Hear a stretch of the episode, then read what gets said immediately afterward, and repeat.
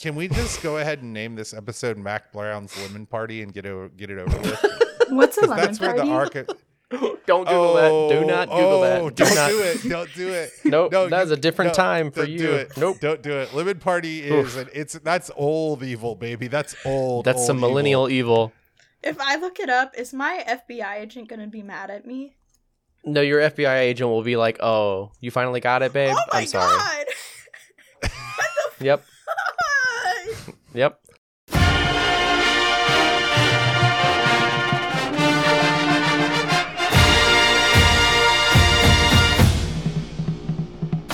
This is Chapel Bell Curve, a podcast about football and feelings. I'm Justin.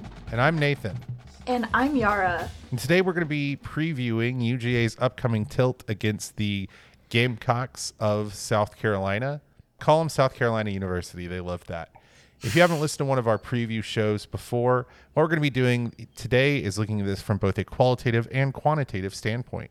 In our qualitative segment, we'll be breaking down some history. We'll be talking about the matchup. Historically, we'll be talking about mascots. We will give Yara her five minutes of enrichment time in her enclosure to go feral. And then we will talk about some storylines coming into the game. During our quantitative segment, I have prepared some lovely selected stats for you as the I was going to say concierge, but what I'm too poor to know Concierge. what wine. Sommelier. The sommelier of stats. I, I've prepared you a selection. And then we will also be talking about what we're looking forward to at the game this weekend and giving some score predictions. So let's get started with the news. In our run of show for the second week in a row, we're starting with a very depressing news item. And before we get into that news, if you like what you hear today, come check us out on Patreon at patreon.com forward slash chapel bell curve. You can join for as little as $1, and you can join for as much as $50 if you really fuck with us like that. And you can get like a whole advertisement, you know? Just just come check us out for as little as $1 a month. You can come join our community of patrons like me and have access to our unedited show feed and listen to us record live. Maybe we'll do a live show later. Hint, hint, wink, wink, nudge, nudge and more. So yeah, let's get into it. Tell us about the news, Nathan. We're going to eat our vegetables first. I hate to start out like this, but it just is what it is. In the wake of Alabama's loss to Texas, and actually during the fourth quarter of Alabama's loss to Texas, there were reports and then eventually cell phone videos that came out from both players and players' families and then other te- Texas people around the stadium that the Alabama student check se- section was chanting racist, homophobic chants at Texas's players. I bring this up not to I come not to bury Brutus. No, hold on, Brutus was alive. I come not to bury Caesar, for we know Brutus is an honorable man. There we go. I'm not here to def- to just dump on Alabama. Like the jokes are there and they're easy to make. I think the only point I want to make about this is that as Georgia fans, we often feel, I think, at least younger Georgia fans often feel that we are kind of typecast as the most golf shirt of all fan bases. So I try not to typecast other fan bases in the same way that we are. So I'm not saying that, oh, LOL, Alabama, they're all racist rednecks. My bigger point, I think, and the thing that's important about this is to point out that this kind of racism in sports happens all over the world, like pretty much constantly. And that you know, for as good as sports can be at building communities and creating safe spaces for new and different people, in fact, like Yara and I talked about this last week, ironically, that sports can also be a, an equally good conduit and avenue to spread hatred and bigotry. So mm-hmm. if you are the kind of person like me who is straight and white and looks like your typical football fan, I think it's your sort of job, it's your privilege to cut that shit out. Even if you're not doing it, I still think it's your job to help ensure that it doesn't happen around you because you know, that's I think directly contravenes everything that I personally like about college football and sports writ large. And this isn't a uniquely Alabama problem or SEC problem or even American problem. I mean, I think there was a Real Madrid soccer player that was getting so many was getting compared to different great apes so much at away stadiums that the team had to make like a like a statement about it. Mm. That's the only reason I'm bringing this up. If you hear that happen at Sanford, which I know it does, because we're not any better or worse than anybody else about this, Yeah. you gotta you gotta say something about that shit, man. Yeah. I mean, it's our responsibility to police our own, you know? Like all the folks you see out there in red and black are we're all on the same team and therefore, you know, when you speak out, you're not speaking out because you think people are less than you. You know they can be better than they're being. And I think that's really important to acknowledge. I think that's that's the exact way to put it. It's not a, a, moral condemnation. Not to instantly get super philosophical, but personally, one of my like biggest tenets that I live my life by is that optimism is like a practical choice. It's not a Pollyannish philosophy. It's like a way of living mm-hmm. life. And when you call someone out, you are being optimistic about their ability to like sort of recognize their own issues. Right. Yeah. And so I, I don't think it's I don't think it's mean. You know what I mean? I think it's rather no, it's not mean. an investment in that person. If anything, like if we want to relate this back to football, it's like looking back on Stetson Bennett we were very hopeful of his ceiling. And therefore, we would speak often of how great he could be based on what we've seen other quarterbacks do. And therefore, we held out hope that he would reach that ceiling, and he did. And I think that that is a, a very apt metaphor for this exact situation is that we have seen other people in this same situation act on precedent that was positive and hopeful and uh, would build a better community. And therefore, we are still holding out hope that others will do the same. Yeah, I mean, I don't. That's all I have to say. Yeah, that's all I have to say as well. Let's move on. Let's do it. Let's move on to something. Uh, I mean, I guess slightly more upbeat on the injury report. It looks like we're not going to get Javon Bullard or Ladd McConkey back. We won't have our tiny, small, fast boy we will have our tiny, small, slow, our swole fast boy in Mekhi Mews, but it doesn't look like we're going to get Ladd back. He's continuing to have I- issues with his, I think, back. And then also, I believe that Javon Bullard, who played a lot of star, he played a lot of safety, was sort of very famously had some very big plays throughout the championship run last year in terms of pressure on the quarterback. And then, of course, the hit he put on Marvin Harrison. He, I believe, has an ankle injury, as does Lawson Luckie. Lawson's Luckie's status at this point is unknown. Uh, this is relevant to this weekend, I think, in particular, because Lawson Luckie is known as being one of the best inline tighting, uh, blocking tight ends on the roster. And we've talked about sort of at length already about Georgia's issues with running the ball consistently. So getting him back would be a big deal. Javon Bullard, I think, is in a much deeper room even though he's a very good player, I'm not that worried about his presence or absence, even though given who we're playing, that it would be good to have him back. Ladd McConkey, while I love him, is probably the person that we can most easily replace because of the depth in our wide receiver room. I didn't see any other pressing injury notes, but we will bring you more as the situation updates. Also, Shane Beamer just wants us to love him and we'll talk about the ways in which he wants us to love him in a moment from Yara. but in his press conference at the SEC Media Week, he talked about his time as the tight ends coach at Georgia and how he still believes that Tyler Simmons was on sides, referencing the 2018 national title, or I guess January 2018 national title. And God bless him. Why won't you let me hate you? One recruiting note KJ Bolden, five star all everything commit to FSU is reported to be on campus this weekend for an official visit.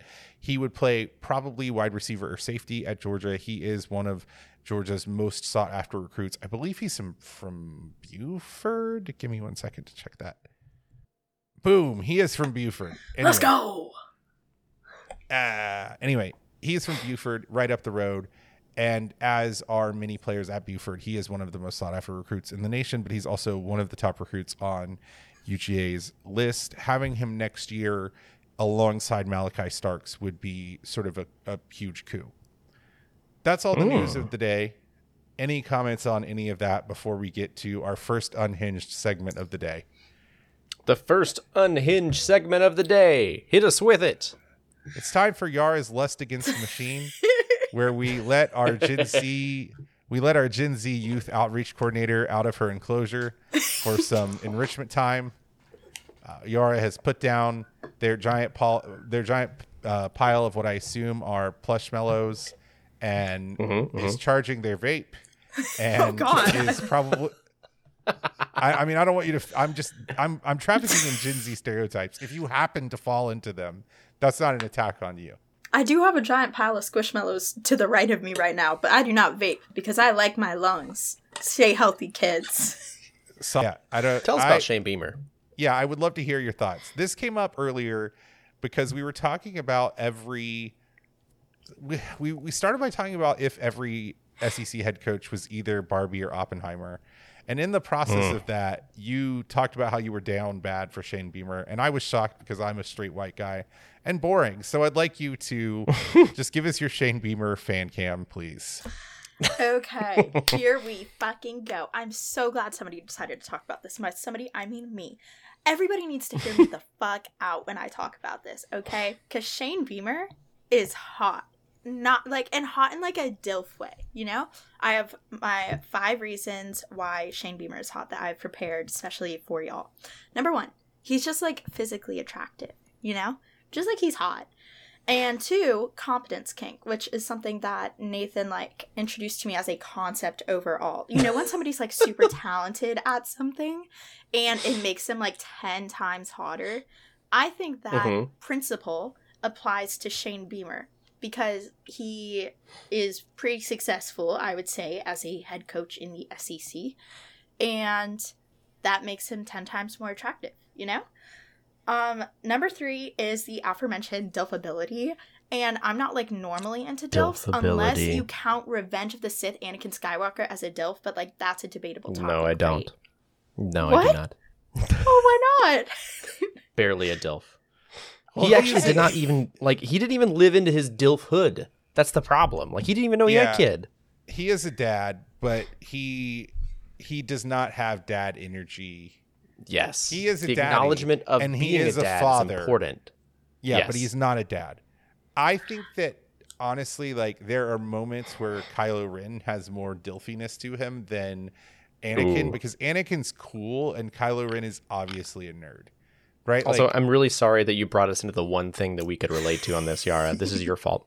okay. I'm no, I, I'm okay with it. Let's have a discussion. no, that's fine. Number four. Okay. Um, I feel like Shane Beamer is the kind of guy that like makes you laugh really, really hard. Like he Aw, has that's really sweet. good jokes. You know, he just has like such a fire Yeah. sense of humor. I don't know that. I just want to clarify. I don't know this man personally. I'm a 21 year old college student, but like, I just feel like he would make you laugh a lot, and that's something that I personally appreciate a lot in people that I seek out romantically.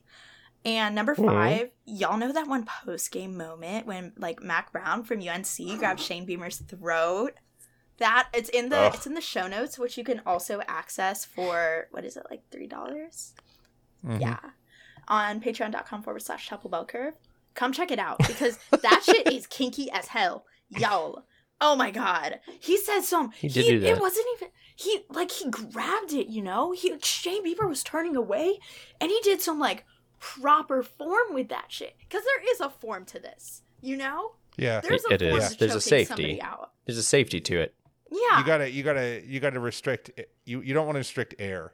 yes. blood I Not want to say it That's looks like Mack Brown does have his thumb on the jugular, which is Yeah. proper form. yeah. Yeah. I want to. I don't want to discuss further how Mack Brown knows that information, but like Shane Beamer, I feel like he he knows like the way that it's just like boom, just immediate turnaround. I don't want to elaborate that on that any further though. It looks like you have uh, a lot of really great details about the uh, what you call a brief history of South Carolina. Please give us some details on the brief history of South Carolina. All right, so I'm gonna do this in like two shifts. I'm gonna give you mascot history, and then I'm gonna give mm-hmm. you a history of the football program. All right, Love it. so they were first called the Gamecocks in 1900, which is a reference to the Revolutionary War General Charles Sumter, who was known as the Gamecock in reference to his short stature and his vicious tactics. They Hell didn't yeah. have a suited mascot until 1970 when a random student started wearing a costume that was known as the Rooster. Now, the Where'd that student get that? uh, he made it out of cardboard and feathers that he found. Uh, Outstanding. Apparently, the rooster is on display at South Carolina's campus museum, but I cannot find a picture of it, and it it, drove me up. It drove me out. The like I was going crazy today. Uh, I I spent like 30 minutes on the archival search function of the South Carolina Campus uh, History Museum. All right, where was I? So the rooster was then replaced by Sir Big Stir in 1971. uh, Sir Big Spur was the first suited mascot. This was, I believe, predating the live mascot. Okay, so from 71 to 80, Sir Big Stir was the Sir Sir Big Spur was the hard- suited hard say. mascot. It is hard to say. Was the suited mascot, and then in '81, his son came was replaced him. His in lore in lore, his son is Cocky. Cocky is the current mascot. Now, in his first appearance, Cocky was actually booed out of the stadium almost because South No. Carolina students considered him to be undignified. They were okay with going to a school that the mascot was a cock, but they were not cool if the cock had a big floppy mouth. Go figure. So, Yeah, yeah, Cou- yeah. couple of things about Cocky. Cocky is funny. Look, we don't have to like Cocky and we don't have to like South Carolina. But the fact that Cocky has to flap his own not bill. I mean it looks like a bill but beak, right? The f- the fact that when he like sort of like rot rot rot rot is very funny to me. Uh, also in the all the way through the early 90s there was a female cocky that was also called cocky that just dressed as a female and, and separately from cocky for women's sports and i think that's very progressive of south carolina because baby's gender is a construct right like in my mind it's the same cocky just sometimes he felt like cocky that wore a dress and i'm Yeah. totally down with that. Gender fluid mascots. Let's do it, guys. Let's see. The original uh the original Sir Big Spur mascot uh outfit is at is on display and actually they have a picture of it. It's terrifying. It shares some I would say like construction traits in sim the in similarity with Cocky that I find very terrifying, which is that uh, Cocky is the suited mascot that has the most sort of like cartoon Mickey Mouse proportions because it's like the the lower midsection. Cocky has a dumpy, right? The lower midsection very wide, and then the legs normal human legs in tights, and then the feet big old fucking goofy feet, right? And so the anatomical ramifications of what you're trying to do here, I get. It's like chicken legs. It literally has chicken legs, like a dumpy with with with with many legs. I get it, but it is also horrifying the implication of like how a human-sized chicken can carry around that much ass on those little avian legs. You know what I mean? Mm-hmm. So, let's talk about the history of the actual program. So, 1892 was their first season playing.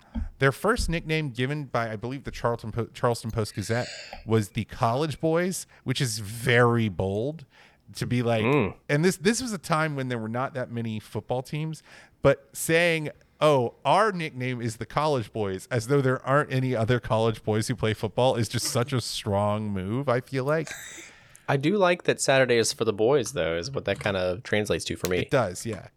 So in 1896, they first played Clemson.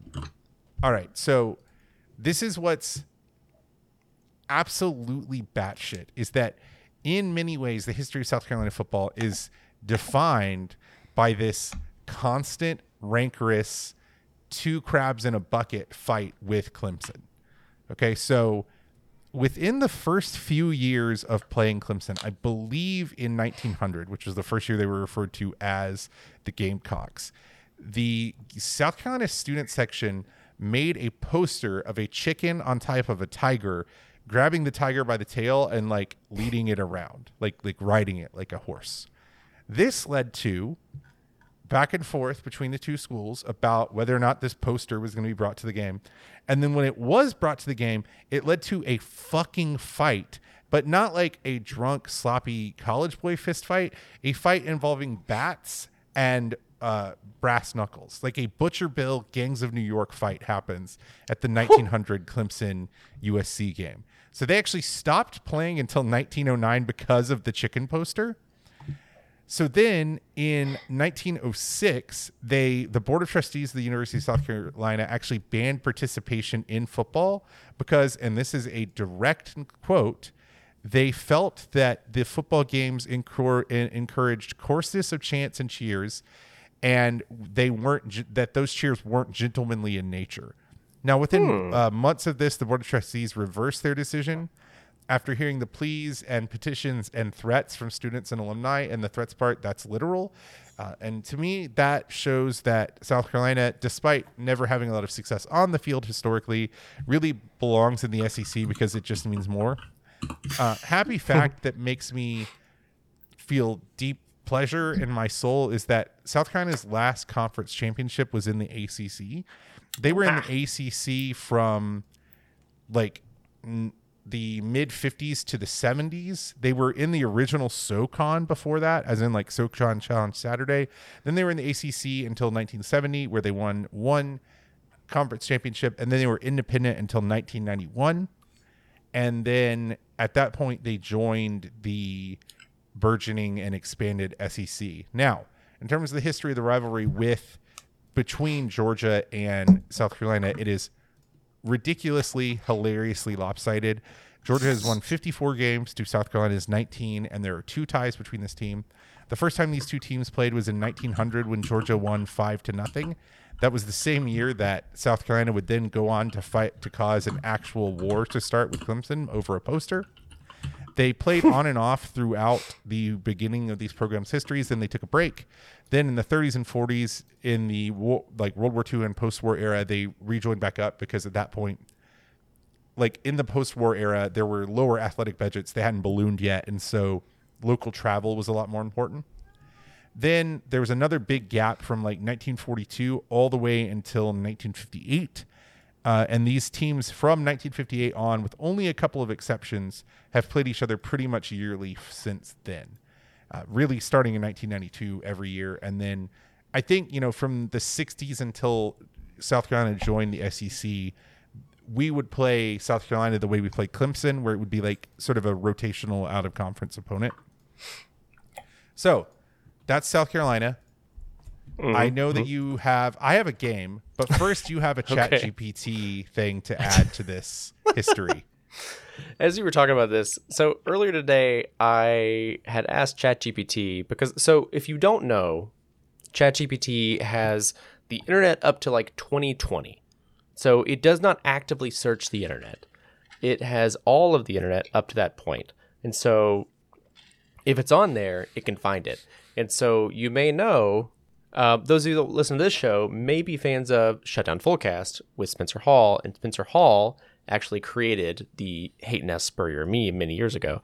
And so I asked ChatGPT if it was familiar with Hayton S. Spurrier, and it was like, yes, I am familiar with Hayton S. Spurrier because he was the head football coach at South Carolina, known for his many quips and uh, sort of you know, all of his sort of salty things that he says. And so I said, "Do you have anything you want to say about South Carolina about this game in from the point of view of Hayton S. Spurrier?" And it gave me a lot of things. It gave me a couple that I think were a lot of fun, and I'll read them to you now. Um, and this will just sort of be the the beginning of our our ChatGPT portion of this episode because we do have a who holds a leash for later. But the first one was from Hayton S. Spurrier. Well, folks, it's great to be back in South Carolina. You know, they say USC stands for the University of South Carolina, but down here we know it really stands for usually second class. Go Gamecocks, which I really appreciate. Uh, and the second one was it tried really hard. There were a lot of these that it tried really hard with. Uh, this one was almost there, but not quite. And uh, ChatGPT said, I've seen more offensive plays in a high school scrimmage than in a Gamecocks game. It's like they're stuck in a permanent three and out time warp, which I really wish it could, you know, take the extra step, go the extra mile, and actually sort of connect that with Rocky Horror Picture Show, especially where we are in the year. But it didn't, and that's okay. But that's a little bit of Hayden S. Spurrier for you. I would love to hear about your game, though, Nathan. I have a new game for both of you to play, and you can play mm-hmm. along at home.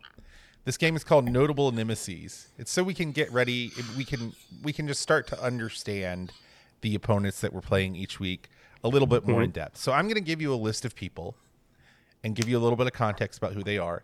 This is round one. Then we have a round two, bonus round. So round one, I'm Okay. going to give you a list of people. Of these people, all of them attended or graduated from the University of South Carolina, except for two.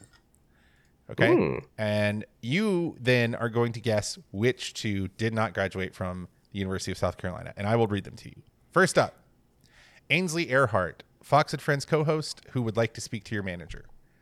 Darius Rucker, the Hootie and the Blowfish frontman, also known for his cover Wagon Wheel, and according to the internet, a very gentle and caring lover. Who knew? Dolph hmm. Lundgren, who is an actor famous for his role in the William Gibson adaptation of the novella Johnny Mnemonic. That's not true. He was actually famous for his role in Rocky 2 and 3 or Rocky 3 and 4. Mike Colter, the actor who played Luke Cage in the newest reboot of Luke Cage in the Netflix MCU and also Mr. Steal Your Girl. L- Lindsey Graham, congressman, Oh my God. rumored user of uh, escort services in the DC era area. Who knows? Strom Thurmond, former South Carolina governor, notable segregationist, racist, and father of multiracial children. How many? Wait, how many of these? I thought you said you were going to give us a couple, and we have to choose which of the two aren't. How of of what I just aren't? gave you, 2 Uh-huh. of the people I just gave you did not go to South Carolina, and How the rest many? of them did. Just two, There's two of them that did not. and the other You- four. there's two of them. Okay, wow. There's six. Wow. Um, that's I'll go difficult. over again. Ainsley Earhardt, Darius Rucker, Uh-huh. Dolph Lundgren, Mike Colter, Lindsey Graham, Strom Thurmond. Okay. So Yara, I know so last year we did an episode on South Carolina and I brought Nathan a game called Famous Cocks. And I know for sure Darius Rucker was a famous cock. I think Lindsey Graham was also a famous cock. That's two of the six. Ainsley Earhardt Strom has to be- Thurmond, I think, was also a famous cock. Ainsley Earhardt has to be a famous cock. It does I- feel I- that way. I can't elaborate So that more leaves at us with time. two. What were the two that that leaves us with, Nathan? That sounds like one, two, three, and four. So you were selected? left with Dolph Lundgren, Mike Colter. Yeah, those are your last two. Yeah. I think. Do we feel good about that? Yeah, those two are the ones that we think are not South Carolina graduates. Well, you got one out of two. Damn it! Was it Strom? Thurmond? Strom Thurmond and Dolph Lundgren both went to Clemson. Damn it! Mm, Dolph They're Lundgren, both South Carolina fools. Dolph Lundgren, the guy who played the Ivan from Rocky, what four or three? I can't remember. He studied chemical engineering at both Clemson and Washington State. damn. The most Russian-looking guy we've ever seen. Yeah. And That's incredible. Strom Thurmond is a total shitbag, but he went to Clemson. which is fair because he went to mm. Clemson. Proud Clemson alum. Strom Thurmond. Total shitbag. Went to Clemson. It tracks. Well, Tracks. yeah, it tracks. Anyway, round two. This one is just. This one is usually you're just getting it one round, unless I can think of another one. And this one, I wanted to. I wanted to sort sort of explore the world of penis-based innuendo. Now, Sure. if you're Of not course. familiar with USC, they fully lean into the fact that their mascot has the word cock in it. Mm-hmm. For instance, outside of their stadium, there is a tailgating area in several renovated train cars that is called the Cockaboose. This is one example that I'm giving you. Okay. Now, mm-hmm. I'm going to give you a list. It is a list with five entries. One of these is not real. I made it up. Okay. These are all either fan organizations or websites that are devoted to the University of South Carolina football. You have to pick which one is not real. All right. You ready? Mm-hmm. The Big Spur, The Cockpit, Cock Talk, Garnet and, a Black, Garnet and Black Attack, and Garnet and Cocky. Hmm. Garnet and Black Attack. It doesn't have the word cock in it. I feel the same way, but the fact that so just for a second to kind of like metagame here, I don't know if this is Nathan's fat fingers or what, but Garnet is misspelled in one of these. Yeah. That is my And fat I- fingers. I will tell I you. I think there's a that, that is chance just a typo. okay, just making sure. Garnet and Black Attack and Garnet and Cocky. Garnet and Cocky. like, So hold on. I think it's between these 2 at the very least. And my gut says it's Garnet and Black Attack.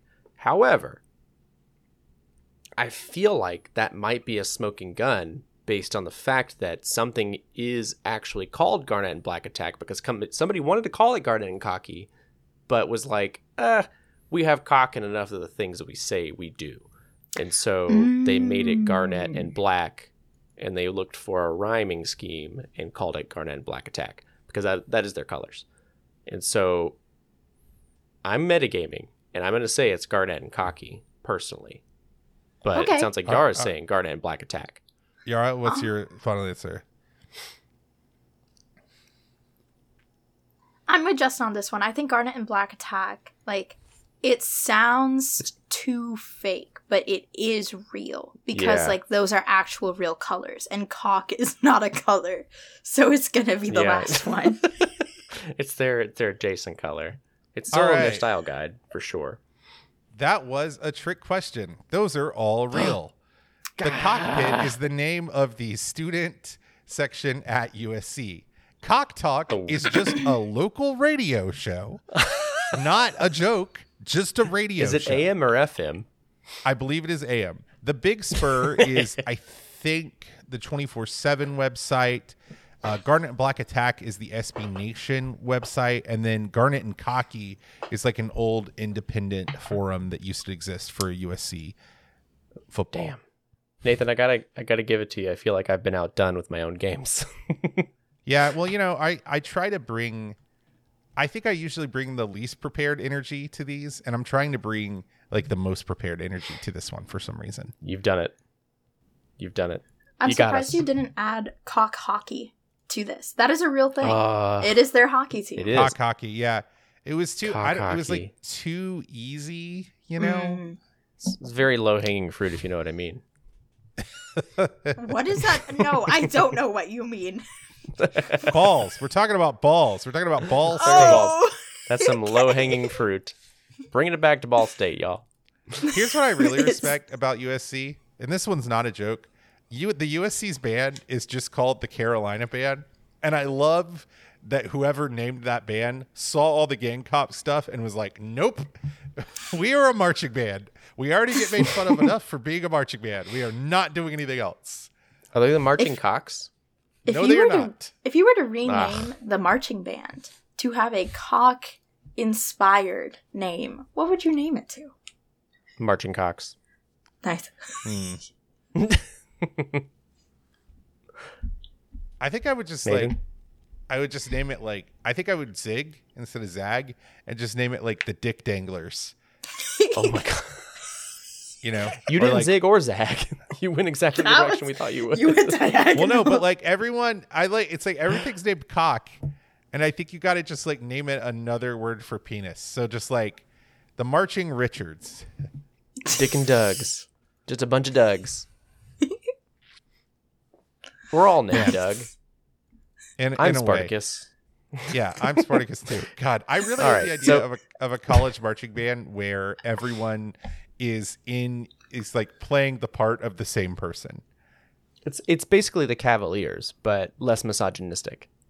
Yes, Get 'em! It's less. It's better now. The Cavies are better now. Now they're You're just right, kind of you're right. like try hard bandos. They're actually You're right. two twin brothers who I'm not going to dox, but there are two twin brothers in the Sousaphone section at UGA right now who are cavies, and they are the most unhinged people I've ever met. The last year, their addition to the band was that whenever something happened that made them happy, they just made the noise that the Tusken Raiders make from Star Wars. So at any time around the Sousa section, you would just hear them go, "Ah, ah," like just like I love that. So, as you have most definitely uh, gathered at this point in the show, this is a show about advanced stats, specifically regarding the University of Georgia football team. And so, at this point of the show, we will be getting into the stats portion of the show, the quantitative review, preview rather, of the show. So, I know that Nathan has some notes here for South Carolina news and notes to really kind of get us started. And it starts with Spencer Rattler. Spencer Rattler has been around for a minute, a hot minute here at South Carolina, and At the very beginning, I know uh, that it was sort of the the second coming, third coming. I don't know how many comings of uh, quarterbacks that were supposed to be good at South Carolina, but Spencer Rattler is actually good, and Nathan has some some sort of notes to talk about that specifically. So, you want to kick us off, Nathan? Yeah. So Spencer Rattler, Rattler has an 86.1 PFF grade this year. It's very good. He has 68 attempts, 55 completions for an 80% completion mark on the year. But if you look at his adjusted completion, which is both the balls that he completed and those that should have been caught, it goes up to 90.9, which is excellent, excellent, excellent, excellent. He's only had an 8.3% drop rate, too. So the wide receivers are pulling it in. He has 2.8% big time throws. So he hasn't really made a lot of NFL caliber throws because this is related. He has had zero, and I mean 0% support from his hmm. offensive line. His offensive line is like a colander made out of Swiss cheese. It is Ooh. not good. It is like a series of malfunctioning turnstiles at a subway station over the last two games, he has gotten pressured about 30% of the snaps that he's dropped back. He was pressured almost 40% of the time against UNC. Rattler has been very good under pressure, but his grades and his numbers fall off when he's blitzed. So I think that what that means is that he is much better at improvising outside of the pocket when he's flush from the pocket from natural uh, natural pressure than when he is facing a blitz, and a guy in his face. That's pretty much true for like everybody. In there there's nobody that that's not true about but that's just worth pointing out. He he is good. He is i mean he's not you know clemson or he's not uh trevor lawrence good probably but he's he's excellent. He has you know he's been sacked eight times. He was sacked eight times against unc he has sort of eaten on chiefly uh, short throws. If you look at the report for his if you look at his the report of his like where his throws have gone this year, I think something like 80% of them have been either behind, yeah, 72.1% of his passes has either been behind the line of scrimmage or up to 9 yards deep. They know that they have a bad uh, offensive line and they have reacted to that by basically just allowing him to dink and dunk and play the short game the whole year. He is very good at that. He is a an actual athlete. He can run. I don't know that I'm completely scared of South Carolina because I think that outside of Spencer Rattler, they are pretty bad. But Spencer Rattler does have the ability to hurt you in multiple ways if he can stay upright and if he can not be running for his life at all times. What is something, I guess, if for whatever reason South Carolina unlocks the sort of uh, the Pandora's box to uh, our our giant weakness? Because in the past, like South Carolina, you know, has in in our history, in our, our modern history, they have always been sort of the the weakness, the kryptonite to our Georgia team. That has not been so true when Kirby Smart is is sort of he's coaching this team. However, before that, it was true. If Spencer Rattler and this South Carolina team were to show up and become the kryptonite to this team, what is something that indicates that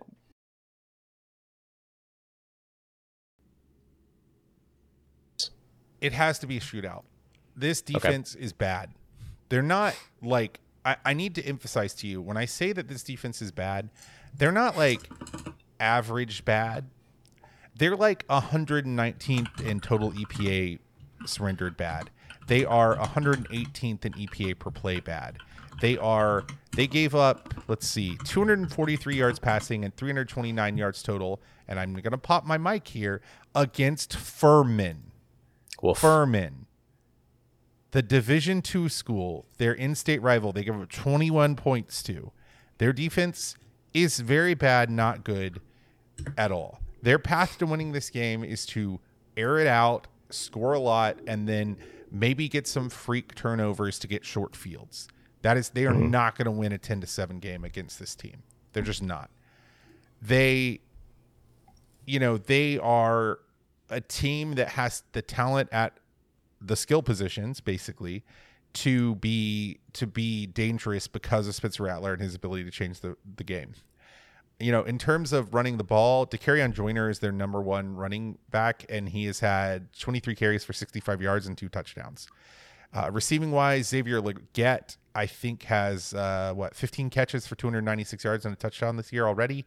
So they're going to have to do it through the year or through the air. They're the only thing that they are decent at, sort of nationally offensively, is throwing the ball and average yards gained or uh, available yards gained. They are not good, but okay at finishing drives. They don't tend to have a lot of opportunities because they surrender a lot of negative plays. This is a moment where I'm gonna I'm gonna plug something from our very very good Discord stats people and talk about our new CBCR2 stats sheets. If you go to R2 Sports Metrics, uh, the website proprietored by our very good friend Ross Rutledge, who does CBCR2, our power ranking system, and you go at the top, it'll say CBR2, CBR, uh, CBCR2 stat sheets. If you go there, you can see a comparison between any two teams in the nation on advanced statistics that we think are important. This was put together. This was put together by Ryan Moore, another one of our very good stats friends, and you can be, you can find it at R2 Sports Metrics. You can also just like get access to a lot of the raw data if you get on our Discord.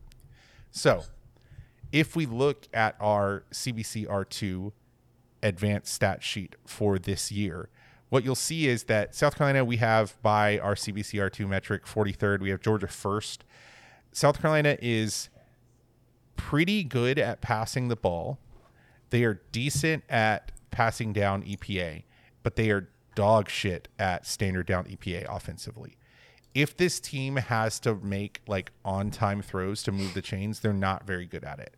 They are good when Spencer Rattler gets out of the pocket and does like mini the mini version of Pat Mahomes. That's like their goal, mm-hmm. right? That's how they win. Is they get turnovers that are like thrown to them by a rattled Carson Beck. They haven't really gotten pressure very often this year. They, in terms of havoc, they are, let's see, far below average at at creating pressure at about what ten percent of the time, and far above average at at surrendering pre- uh, havoc plays at eighteen percent of the time. So they are going to have to play a high variance game to win this. And the problem is because of their bad offensive line, the high variance games that they play tend to end with bad things for them. One thing that's really interesting, I think, is there was not that much time that has passed between the game between South Carolina and Tennessee last year, which happened in November, and this game this year. Um, it happened later in the season. Tennessee was fifth ranked. South Carolina was unranked, and they beat them 63 to 38. And Spencer Rattler ended up being responsible for six touchdowns. Is there any chance that this is the way you feel this game could go? I mean, no. look, look I'm okay, glad. look, let, let me put it this way. Mhm. Georgia's defense last year in our CBCR2 2022 rankings was w- had a rating of a 10, which means it was on average going to give up 10 points against an average college football team. Mm-hmm. Tennessee's defense had a rating of a 20.5, which means on average it's going to surrender 20 like double the points that UGA's defense did. Now, both of those defenses are worse this year, but I don't think there's any reason to think that even in a fluky, wild game, in a game that is defined by one player who just has the talent to have a transformational effect on the game, which Spencer Rattler does, even in that kind of game, your defense is going to have to get key stops. Now, it very well could be that UGA comes out in the first quarter and this game feels close because Spencer Rattler does Spencer Rattler stuff and UGA just sort of futzes around on offense but I just don't know that I see the talent on this team to do that in the fourth quarter. Because Yeah. they're going to have to get a stop on defense at some point in the fourth quarter if the game is even close in the fourth quarter, right? So that's why it's hard for me to imagine. Before we get into what we want to see, we do have a single question for this episode from our one USC Patreon grad, which is Yeah. a wild, aloof rebel. Their mm-hmm. question is Who is South Carolina going to fuck up with their once per season absolute bullshit upset slash blowout, and why is it Georgia? Yara, do you have anything to add immediately? I don't think that South Carolina has that cock in them. Just like for I just don't think they have that cock in them, you know? Um I think we have that dog in Mhm. us. And I feel like yeah, South Carolina has like their good bullshit upsets, blowouts. See, you know, what Nathan was talking about last year with Tennessee. But I don't think that's going to be Georgia for a myriad of reasons. The most important one being that we're just better, you know? Yeah. Okay, That's it. so I think we have we have two South Carolina people on the on the Discord. I think Brody Mhm. Bro, Bro Bro Broma is Okay. South Carolina affiliated, right? As is a Wild Aloof Rebel. And I and and look, if you know me, you know that my hatred for all things uh, opponents doesn't really go to South Carolina. We've lost Yeah. some games to South Carolina. I don't have anything against them.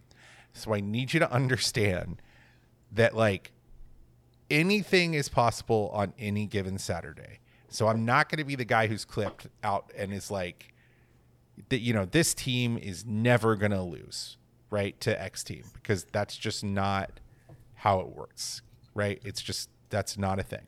Okay? But like these two teams are not the same.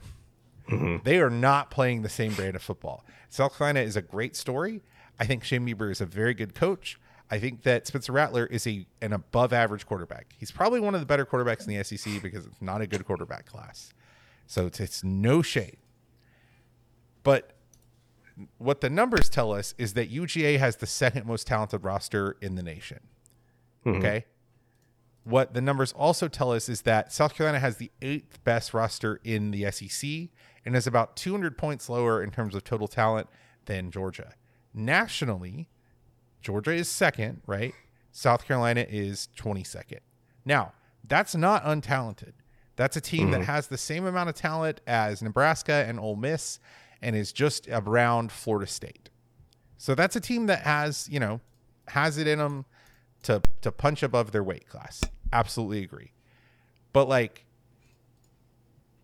the kind of losses that happened to UGA in 2019 and in the 2010s when they had Jadeveon Clowney and Spurrier, they happened because the more talented team, which is Georgia, plays a sloppy brand of football, has some key injuries, has some bad turnovers, and just comes out looking flat or unprepared. Now, we can't control the vagaries of chance and the way injuries happen. And arguably, we can't even control turnovers. But I, I beg of you to tell me of a time when a Kirby Smart coached team has come out looking unprepared since the 2019 South Carolina game. And I, I say this with love in my heart to our Discord patrons, but like, if it happens, no one will be more surprised than me. So that will bring us to the next segment of our show, which is the what we want to see. And Yara, you are starting us out with what you want to see. I want to see Spencer Rattler in my bed on Saturday night, bro. He's so fine. He's so fine. Spencer He's going to be in town. Oh my god. If you are single and by some miracle, like you listen to this or you like hear That'd this from wild. somebody, I'm single. Let's fucking party. Let's hang out. in a scenario where that happened, would or would not Spencer Rattler have that cock in him at that point? I mean, He shit. would. Let's find out. By you know. Spencer Rattler, hit me up. Let's find out. That's that. Um, but for real though, what do you want to see from this game though, Yara? That's after the game. What do you want to see before the game? Um, okay. So I have two very contradictory opinions on this, right? I want to see us cover the spread and then some, but and I'm going to talk about this later. My game prediction is not that, right? And not to like root against the dogs because obviously that is the last thing I would ever do. Obviously, my prediction, like we're still winning. Duh. I just don't think we're gonna win course, by course. 28 points. Um, I I don't know how to like further elaborate on it. Something in my gut as I was writing the sh- like as I was helping out with the show notes, something in my gut told me that we're not covering the spread. Like I don't know how to Mm. maybe it's a sixth sense or something. But I'm going to the game this weekend with one of my friends, and if you see just like some random five six uh Middle Eastern person with like big ass G chain and just like screaming at the top of their lungs. That's me. Come say hi. Come take a picture. Um, I love hanging out and I love meeting new besties. So yeah, coming out. But I hope that it's going to be a fun game. I hope that it'll be exciting, or as exciting as it can be against Cox. And I am doing the shooter thing that I did at the UT Martin game, but like, don't tell the security guards, obviously. Yeah. How are you, Nathan? Never would. Run the ball, run the damn ball, just to prove that you can, because you haven't been good at it. This game should be a coming out game for a wide receiver. I'm going to pick Lovett. Somebody in this game is going to have a wide receiver just blow up. This year, a very good wide receiver named Joshua Harris had seven receptions for 66 yards against his team. He's only had one reception other than that this year for 12 yards when he played Tennessee Tech. The problem is that Joshua Harris plays for Furman. Someone on this mm. team is going to mm. get South Carolina. It might be Oh, yeah. Brock Bowers. It might be Dominic Lovett. I don't know who it's going to be. Somebody is going to have a fucking day against the secondary. And hopefully it's someone that wins us the game. Uh, we should, again, we don't get a lot of pressure historically as a Kirby Smart defense because that's just not what Kirby Smart does. This defense has already given up 25 pressures and 17 hurries in two games. My God. Damn. We should have four or five sacks against this team. Now, again, high variance game. Maybe Carson Beck doesn't show up on time for breakfast again and just like throws a pick or two and it's closer than it should be. But like our havoc rate should be good against this team because they got they got you can't take too much from the first game, but they got atomized against UNC. Yeah. First off, I just want to say, Yara, thank you for always being so horny on main in this show. Um, thank you very much because I sort of my first comment does follow up kind of what you said. I think Spencer Rattler is going to need a little bit of aftercare following this game. He's going to need somebody to take care of him uh, because I fully expect Georgia to wipe the floor with South Carolina this weekend, based on just the first two games that South Carolina had already this year against Furman and UNC. They got worked. Um, I it should be embarrassing. It should be embarrassing for Furman to put up the points they did against this team. Um, and for this to be our SEC coming out game, I am very excited for this Georgia team. I hope that we figure our shit out because it's been messy, it's been weird, but I think that you know, in past years when we finally start the SEC play, it gets boring. And I'm wondering if that's going to be what we see this weekend. Um, but boring also means efficient. It's sort of like we we put it all together. We say this is actually what we're going to be doing the rest of the season um, until it really really matters. Because at the end of the day, the South Carolina game does not really matter. Uh, because I think that by all means we are going to win this game. Let's go into predictions. UGA is currently a 28 point favorite. Sam, our neural networking model that we use to project project scores, projects a 41 to 12 win for UGA. That is a 20.4 a 28 point win. That is what we call being on the money Vegas and I suppose being on the money Sam. So, Justin, what is your prediction? Oh, it's a 38-17 Georgia. And I just think 38-17 because we have not been playing the way that we want to play with SEC play this year. Yeah, we've been sort of, you know, we, we have this sort of play the way we are still scrimmaging, but in live play scenarios. And so I think this is going to be the first game that we see this season where we start to understand what this team is and who it is because something that that I've still been sort of, you know, uh, thinking through and, and trying to understand is I still don't know how I feel about this team this year. And and I, I, I do feel really good about it. However, I don't know fully how to sort of conceptualize or or like talk about this team yet. I think that they're still trying to understand their own identity uh, because there's so many injuries, there's so many you know so, so many variables that we don't truly understand just yet, and that's okay. But when SEC play starts, we begin to truly understand what our team is going to do the rest of the season. And this is the first test. And so 38 17, that's where I'm at. Um, I would not be surprised if it was much higher of uh, a difference between those two scores, but that's me being generous that, that South Carolina is going to try and ball out as best they can. And Spencer Rattler has, you know, plenty of play and years under his belt at this point. So what do y'all think? Um, okay, so I didn't give USC as much hope as you did, Justin, but I also didn't give UGA as much hope as you did. I have 35 to 9 UGA. I don't think we're going to cover the spread, but I do think we're going to have like a little bit of a ball out moment on defense, right? Um, at my core, I am a Carson Beck doubter.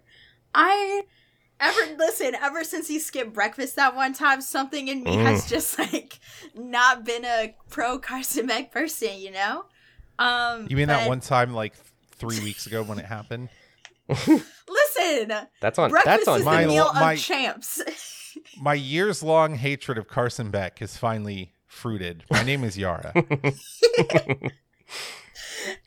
is a, listen breakfast is the most important meal of the day and if you're skipping that shit i don't know what's i don't know where your priorities are not to judge someone Listen, off I breakfast I choices. agree. Things that Yara would do. South Carolina head, South Carolina's head coach, South Carolina's starting quarterback. Things that Yara would not do: skip breakfast. exactly Hell yeah. because i've got No, that it's good to know where your me. priorities are. Yeah, yeah. Right, You, listen, you understand, Nathan? Yeah. I always wake up early and I like make some eggs before I go to class. It's the one thing that I do. I've got that dog in me. I'm an academic Hell yeah. and That culinary academic weapon. dog. But yeah, I don't have culinary any weapon. I don't have any like actual reasonings behind my projections just besides my experiences watching the Ball State game and going to the UTM game. Um but I think our defense starts like balling out a little bit more, but I don't know if our offense balls out to the same capacity. And my gut is yeah. telling me that we don't cover the spread, but like also I'm not a professional gambling person. I've never been to Las Vegas in my life. Please don't gamble with my advice. Thanks. How about Not you, quite an industry expert, and that's okay. Yeah. Hey, you know what though? Vibes are valid. Thanks. Yeah. Honestly, vibes are sometimes more accurate than people who try to guess. Okay. So let me give you facts. Your Honor, ladies and gentlemen of the jury, lady and dude and other dude who is here. La- They thems of the ladies, jury. men, NB friends. Let me give you some facts. One, Gene Chizik is the defensive coordinator at the University of North Carolina. Why is that relevant? Well, Gene Chizik went five and seven as the Iowa State head coach, and then, like ass backwards, backed his way into the Auburn job, got Cam Newton to come to Auburn, arguably, and then won a national title. Since then, he's done basically nothing other than be a very good color commentator on TV and a below average defensive coordinator. Gene Oops. Chizik engineered the defense that sacked since uh, Spencer Rattler eight times. That's fact number one. Fact the second. It is not a se- it is not a secret in the Southeastern Conference that Kirby Smart does not like uh, our our good friend and Yara's future playmate. I'm sorry, I got to get over it. Shane Beamer. Kirby Smart doesn't like Shane Beamer. Kirby Smart thinks that Shane Beamer is an unserious person. This is not conjecture. Well, it is conjecture, but the rumors that I believe are that Shane Beamer has a lack of focus in recruiting because of his background as a coach, and that when he was a coach at Georgia, that the reason he was only a coach there for a couple of years, I think only one year, was because he didn't spend enough time on the recruiting trail, and that Kirby thinks that he's basically unserious. Now, when you combine those two facts, one, Gene Chizik put this defense in a wood chip or put this offense in a wood chipper on week one, which, you know, it is week one, so it's hard to take that fully into commitment. And the fact that Kirby Smart would rather piss in his own Wheaties and eat them than lose to someone that he thinks doesn't recruit hard enough. I think we are going to fucking woodshed these guys this weekend. I think Spencer Rattler is going to have a good play or two in the first quarter. It's going to feel closer than it should because we're going to futz around in the first quarter on defense. At some point, we're going to score like 30 points in seven minutes of gameplay. We're going to Florida these guys. I, I mean, I don't, I, and I don't even like, I'm not even happy about it. I'm just telling you that like, this is a team that we project that we're going to beat by 28 points. I think that Kirby Smart's rage is good for like another 10 points. So I'm giving us a 38 point win, 48 to 10. Can I say I think that one of my favorite things that you say, Nathan, whenever you start to get into a point, is you say, "This is a team. This is a team," and then whenever you say that, I'm like, it's time. Here we are. You know why I say that? He's that, about right? to say some stuff. Do what? you know why I say that, right? No, tell us. It's the same linguistic construction that Mercutio uses in the Queen Mab speech. This is a winch that gathers, that passes above maids' knees when they sleep. That you know passes above soldiers, and then they they dream of slitting foreign throats and wake up and say a prayer to. This is she. This is she. I, that's why I always say it. Mercutio is one of my favorite characters in fiction. Nice. Anyway. I did not know that, and I really love knowing that now. Yeah, speaking of being horny on main, which Mercutio is, it's time for who holds the leash. You're damn right. Here we are to really decide truly, three games in, who holds this leash. If you are just joining us for the first time, you may not know what's about to happen. And I will do my best to tell you exactly what is about to happen. If But you're about to join us for the first time, get out before it's too late. yeah, please leave. you don't need this in your life. Uh, but this is uh, Who Holds a Leash. It is a new segment this year where I have joined forces with the AI uh, overlord ChatGPT to decide who ultimately holds the leash of Hairy Dawg. What I have done with ChatGPT is we have created a poem structure that involves mascots. It's always going to be Hairy Dawg. It's always going to be the opposing mascot. Sometimes we might have some guest stars, and today is one of those episodes where we will have a guest star, and I'm very excited to share with my co-host. Oh my god, is Hairy Dawg gonna have a threesome? Oh my We're God, about sorry, to my- see. What I told ChatGPT in the very beginning is I, I built a poem structure with ChatGPT, and over time we sort of like tweaked that a little bit. And what we've come up with this week are four different stanza headers. Those four headers are one, the invitation, two, the game, three, the tangled desires, and Oh. four, the dawn's whisper. ChatGPT, if you don't know this, gets better as it goes. so, what I fully assume will happen over the year, uh, uh, over the season, is that this will just get darker and darker. Um, last weekend, I also asked uh, ChatGPT if if it wanted to say something to the audience, and it did. And this weekend, I asked again, would you like to say anything to the listeners? And it said, Absolutely. I'm honored you'd consider it. Here's a brief message for your listeners. Hello, dear listeners. This is ChatGPT joining you for another episode as we delve into the world of worlds and whim- world of words, excuse me, and whimsy. Remember that the beauty of poetry is its ability to evoke emotions, memories, and desires. Whether it's the proud strut of a gamecock or the playful dance of mascots, I hope you find joy and connection in each tale. Stay curious, stay inspired, and keep seeking the stories that resonate with your heart. Wishing you all a week filled with wonder. This this So- is the story that resonates with your heart. I just wanted that to be perfectly clear. Please reach out if this is the story that resonates with your heart. No, no, Uh, no. I, or that's what don't. I'm saying. What I'm saying is, what you are about to read, you, Justin Orville Redenbacher Bray, what you were about to read is the story that resonates with your heart. Oh Own boy. it. Okay. Oh Here we go. The first stanza, the invitation. In the sultry south where legends combine, a hairy dog glimpsed the cock commander's shine.